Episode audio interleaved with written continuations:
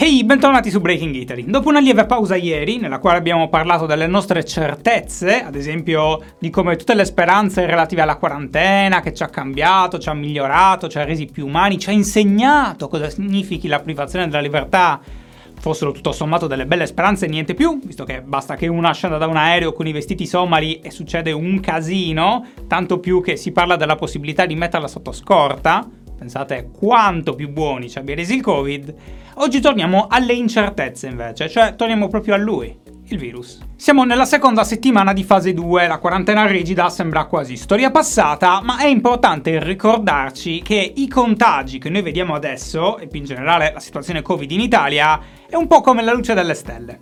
Quello che noi vediamo oggi a livello di aumento dei contagi, soprattutto, è in un certo senso non la rappresentazione di quello che succede ora, ma di quello che è successo due settimane da adesso, quando in effetti eravamo ancora in pieno lockdown e se stavi troppo tempo di fronte al cassonetto della spazzatura, arrivavano i carabinieri a farti le cariche col cavallo.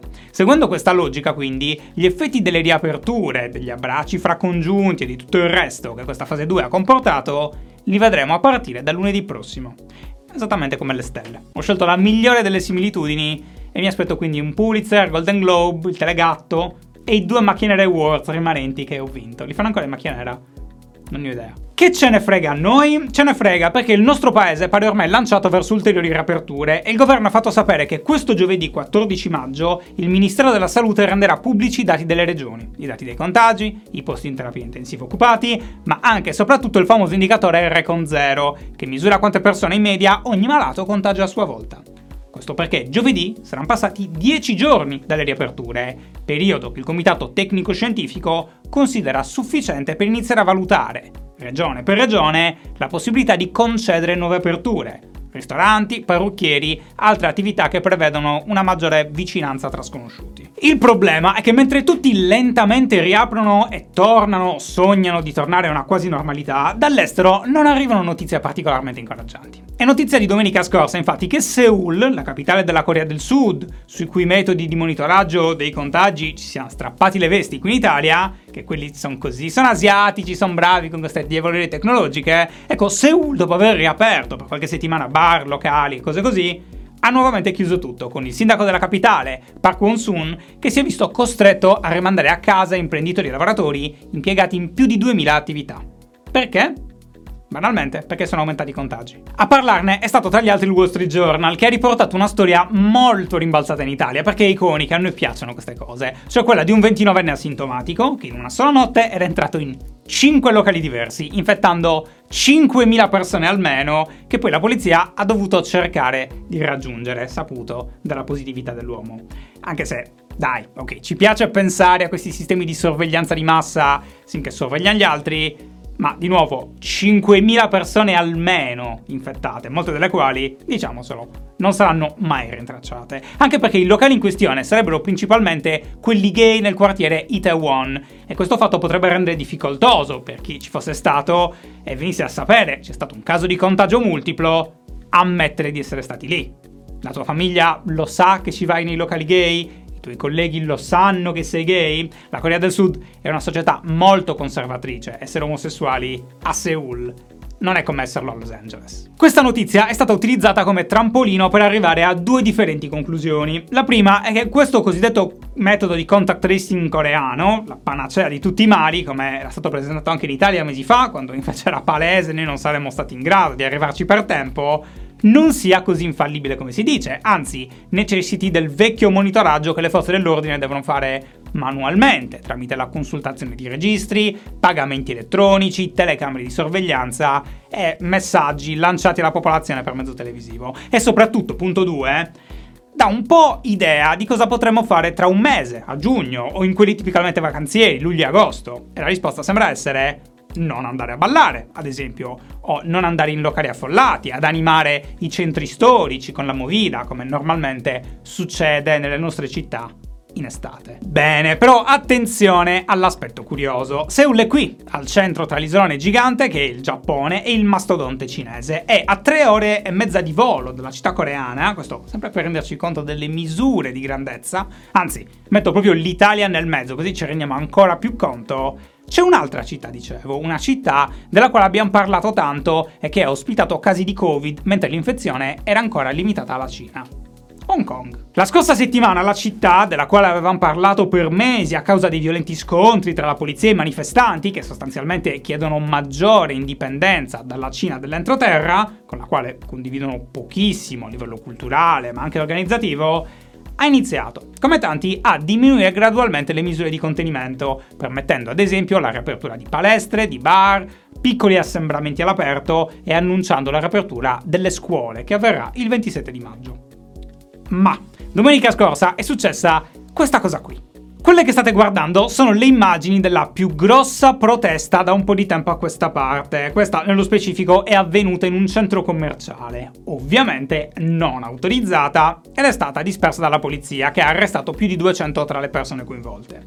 Tutte con la mascherina, eh? Ma è evidente, direi, che in una situazione del genere sia impossibile rispettare il distanziamento sociale mi sembra, mi sembra abbastanza palese, insomma. Questa cosa mi ha dato un po' da pensare perché mi sono sempre detto abbastanza simpatetico nei confronti dei manifestanti e in generale dei cittadini di Hong Kong che hanno sin qui fatto qualsiasi cosa per opporsi a un potere centrale, la Cina, che palesemente non gioca alle stesse regole. Al governo cinese non importa delle proteste, non interessa che i cittadini abbiano votato con molta convinzione i partiti pro-democrazia, prima che tutto venisse sospeso dall'epidemia, e a questo punto interessa anche relativamente che Hong Kong mantenga la sua capacità produttiva che si è negli anni drasticamente ridotta a favore di altre realtà continentali, come ad esempio Shenzhen.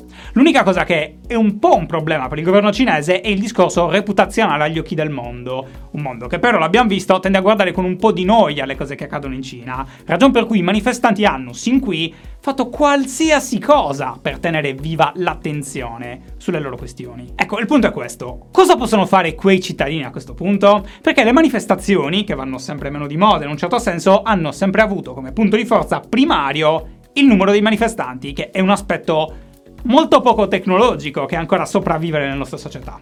La mera fisicità dei corpi, non so nemmeno come dirlo. Tanta gente, una massa di gente. Come le gestisci così tante persone che sono lì a gridare, fare casino, bloccare le strade, accerchiare palazzi, cantare, impedire con il proprio corpo il normale esercizio delle attività?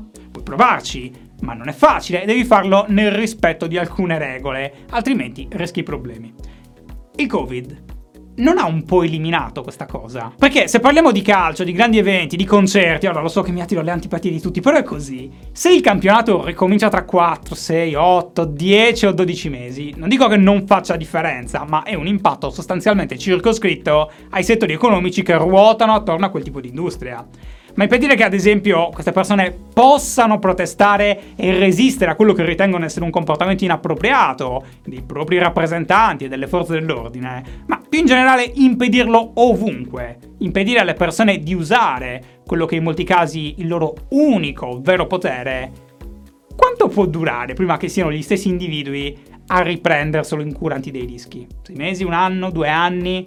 Per sempre? Sino un vaccino? Spostandoci dall'Asia agli Stati Uniti, che dobbiamo di nuovo parlare di Elon Musk, e lo usiamo anche per parlare di Europa in un certo senso, piccola capatina in Italia per parlare di nuovo di una vecchia conoscenza e sponsor dello show, l'app Gimme 5. So bene che in Italia c'è una sorta di avversione culturale all'investimento e anche un po' di paura di vedere i propri risparmi scomparire in un attimo come i broker nei film, no? Che prendi il telefono, ehi, compra tutto, vendi tutto, ok, sono povero e tutto finito. Ecco, credo lo sappiano anche loro di Gimme 5 e per superare questo scoglio e insegnare alle persone cosa realmente significa investire su periodi di medio-lungo termine, in modo da lentamente maturare degli interessi che si sommano, hanno creato quest'app che prende per mano le persone totalmente digiune e le invita ad iniziare con cifre molto piccole, anche 5 euro, ad investire. Queste cifre vengono messe in dei panieri gestiti a composizione varia, alcuni a basso rischio, alcuni molto aggressivi, dai quali forse è meglio stare lontani se si è davvero alle primissime armi, e poi abituarsi all'idea di continuare ad investire mese dopo mese, crearsi dei gruzzoli, osservare di tanto in tanto cosa succede agli indici, come il mercato si muova, anche in base agli eventi dei quali parliamo qui su Breaking Italy. Quindi niente a che vedere con il vendere la casa dei propri genitori, quello lo si fa soltanto per finanziare gli youtubers nelle live e le pagine delle modelle su OnlyFans. L'app è concepita quasi come un gioco, in senso buono, ti invita a creare degli obiettivi reali, tipo voglio mettere da parte dei soldi per fare un viaggio, e alcune funzionalità sono interamente bloccate proprio perché il focus primario è insegnare a risparmiare, anche automaticamente, ogni mese, anche pochi euro. Facciamo così, scaricate Gimme5, usate il codice che vi do, Italy5, che vi permette di avere da loro 5 euro, voi non dovete metterci niente Provate l'app, è gratis. Scegliete un fondo, create un obiettivo, leggete i bit di informazione che pubblicano direttamente sul feed dell'app e provatela. Ne riparliamo in futuro, anche con loro, se vi va. Una sorta di podcast. Però non, non, si parla di immigrati. Ok, Elon Musk, che peraltro ha avuto recenti questioni anche relative vagamente al mercato azionario e agli stocks di Tesla, ma ne abbiamo già parlato. Musk è entrato in una sorta di vortice suo nel quale ha iniziato a dare spazio nei suoi discorsi, sui social, ad aspetti legati al Covid, compresi video che promuovevano posizioni differenti rispetto a quelle dell'OMS, ma più in generale mostrando una resistenza culturale o ideologica nei confronti delle misure di lockdown e per questo attirandosi le simpatie di molti repubblicani, elettori di Trump, anche loro resti a rispettare le chiusure per tutta una serie di ragioni. Visto, commentato, fatto benissimo. La questione è però tornata al centro del discorso pubblico oggi, soprattutto in Europa e in Italia, in certe forme, perché Musk ha twittato ieri sera che Tesla avrebbe riaperto i suoi impianti in California, che erano stati chiusi a causa del lockdown. Questo ha quindi portato in tantissimi a ribadire che quello che un secondo fa era l'eroe dell'internet, una sorta di Bruce Wayne, giusto con una passione particolare per i meme, avesse completamente sbarellato, tanto che si dice pronto a farsi arrestare, sottolineando quindi come la sua decisione paia un pochino ideologica e appunto, dicono alcuni, frutto di uno sbarellamento del personaggio. Ma è più complicato di così. Chi l'avrebbe mai detto? La questione è che negli Stati Uniti, che in generale stanno gestendo l'epidemia abbastanza maluccio, soprattutto a livello federale, sono in realtà un mix di stati molto diversi tra loro, alcuni dei quali hanno riaperto alcune cose, altri ne hanno permesse altre e sono in generale colpiti in maniera diversa tra loro. La fabbrica di Tesla in questione si trova a Fremont, in California, che è stata in generale più cauta di altri stati, ma che salta fuori abbia già permesso alle attività considerate strategiche, ad esempio quelle di manifattura legate alle risorse rinnovabili, eccetera, di poter riaprire, compresa Tesla. Ma quasi come in Italia, a mettersi di mezzo è un altro ente intermedio più piccolo, la Contea, in questo caso Alameda County, che ha invece deciso di fare a modo suo. Questo gesto ha fatto innervosire Musk, che ha sottolineato come la sua azienda fosse l'unica di grande manifattura di veicoli rimasta in California e di come altre che hanno i propri stabilimenti invece in Nevada, in Texas, in altri stati abbiano già riaperto, facendo peraltro emergere un'altra vecchia questione, perché le cose non avvengono nel vuoto.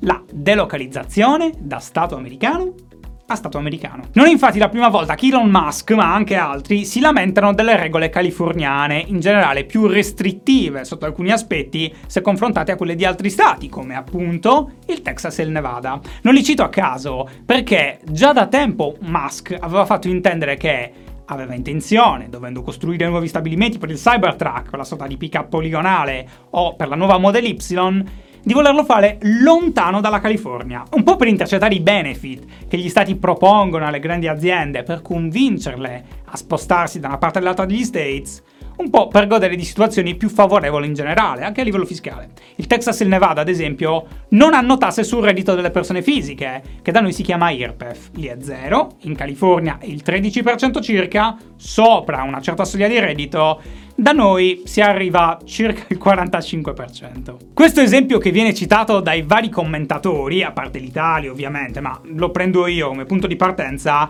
è ottimo anche per parlare d'Europa, anche se c'è poco tempo, quindi la lasciamo solo come pillola per adesso, riagganciandoci a una cosa che dicevo in live venerdì scorso, quando si parlava della Germania e della decisione della sua alta corte, cosa che potrebbe addirittura costarle un qualche tipo di azione da parte della Commissione europea.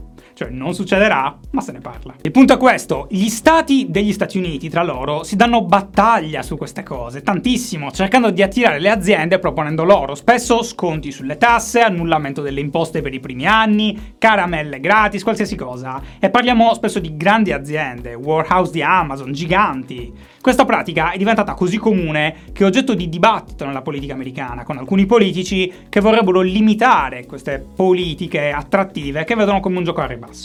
Ora, non voglio entrare nel merito della questione, se sia giusto o sbagliato, stavamo parlando d'altro, ma è un ottimo modo di ricordare che anche dentro gli Stati Uniti, al cui modello federale, bene o male, guardiamo tutti, immaginandoci un'Europa che funzioni differentemente, ogni Stato cerca di fare il proprio interesse, perché quella è la natura umana, la natura delle organizzazioni umane. Questo dovremmo ricordarci quando pensiamo all'Europa, perché chi ribadisce che dovrebbe essere fatta di azioni solidali da parte delle nazioni che la compongono, che pensano agli altri e non invece da rigide regole che dicono cosa si può e cosa non si può fare a prioristicamente, mente. Perché come in un condominio, prima di pensare a quello del piano di sotto e della porta di fronte, ognuno penserà a se stesso, alla propria famiglia e al proprio cerchio magico, la famiglia allargata, i collaboratori, gli amici e quant'altro funzioniamo così.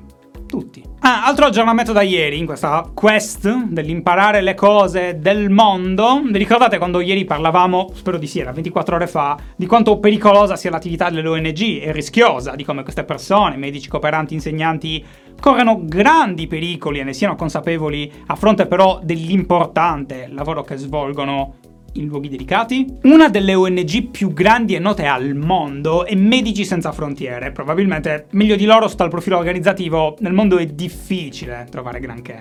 Nonostante questo, pare che stamattina un gruppo armato abbia assaltato una clinica ostetrica gestita proprio da loro a Kabul in Afghanistan, altro paese che ha enormi problemi che tutti quanti conosciamo abbastanza bene, clinica nella quale con le donazioni di persone da tutto il mondo, si permette alle donne del luogo di partorire in condizioni di sicurezza. L'attacco, che non è stato rivendicato e dal quale i talebani hanno preso le distanze, pare aver ucciso svariate persone all'interno, compreso personale medico, donne incinte e addirittura due bambini. Vi risparmio le immagini dei corpi perché è semplicemente straziante vederle, anche se immagino abbia comunque la sua utilità e renda un po' l'idea dell'importanza del lavoro di queste organizzazioni ma anche di cosa significhi essere immersi in luoghi nei quali la vita umana vale così poco.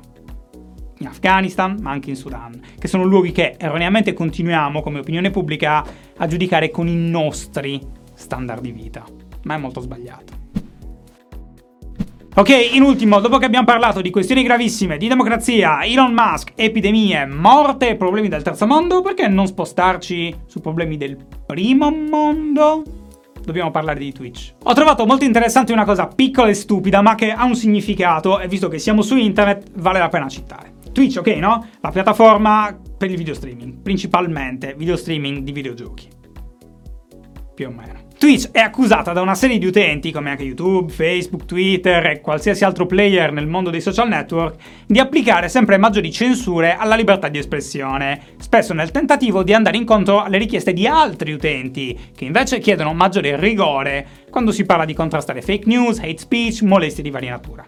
Trovare il giusto equilibrio è un po' complicato, perché se apri troppo, tutto diventa una cloaca a cielo aperto in pochi istanti, se chiudi troppo, stai effettivamente esercitando un'attività censoria che entro certi limiti è anche accettabile, dopo un po' può diventare problematica. Un aspetto culturale che io trovo molto interessante di questo fenomeno è la censura delle parole. Noi in italiano abbiamo pochissime parole, forse nessuna, che siano considerate così fuori luogo e offensive da non poter essere pronunciate mai, anche fuori dal loro contesto originale, mentre in altri luoghi come gli Stati Uniti è qualcosa di più comune. La prima cosa interessante è ad esempio come YouTube, essendo americana, estenda questa sua pratica culturale americana anche all'estero, sull'intera piattaforma, per cui anche se in Italia un termine non ha un certo significato, automaticamente lo assume. Pensate al classico N-word, che è il capostipite di questa cosa, ma pensate anche alle varianti. R-word al posto di ritardato, F-bomb al posto di fuck you. In pratica dico una cosa che ti fa pensare quella parola, ma non la dico in qualche modo così mi proteggo dalle possibili indignazioni che potrei generare negli altri. Ok, Twitch ha deciso di bannare un termine diventato popolare di recente. Vi faccio vedere il grafico del numero di ricerche su Google. E il termine è simp, che fondamentalmente è il nostro vecchio servo della gleba nella versione Elio le storie tese. Qualcuno disposto ad umiliarsi e distruggersi per le attenzioni di una bella donna. Bene, Simp è diventato, assieme a Pepe the Frog qualche anno fa, un nuovo simbolo d'odio. E il suo uso, ovviamente divenuto popolarissimo tra i ragazzini che spammano sta cosa ovunque, è adesso vietato su Twitch. Se tu provi a creare una GIF con scritto sopra simp e la proponi al vaglio di Twitch, ti viene impedito di caricarla nel sistema e di poterla quindi usare. Ok, secondo me è molto interessante, non voglio aggiungere altro. Ci tengo solo a sottolineare come su certi termini perlomeno c'è dietro una motivazione razziale, legata alla discriminazione di una minoranza. Ma su un nuovo termine come questo, simp, non c'è. È una parola che viene vietata solo perché è utilizzata come insulto, come cretino, idiota, pirla, coglione. Cioè non la puoi dire, è vietato perché è un insulto. Comunque, la chiudo qui. Aspetto con ansia di leggere i vostri commenti, ma fate i bravi. Come al solito, lo show è sostenuto dal club, un sistema di abbonamento, breakingitaly.club, per saperne di più, digitatelo con le vostre manine, e super grazie ai sostenitori come al solito. Ed era tutto, fate i bravi, andate a dare un'occhiata a Gimme 5, trovate il link in descrizione, e niente, per il resto ci vediamo domani.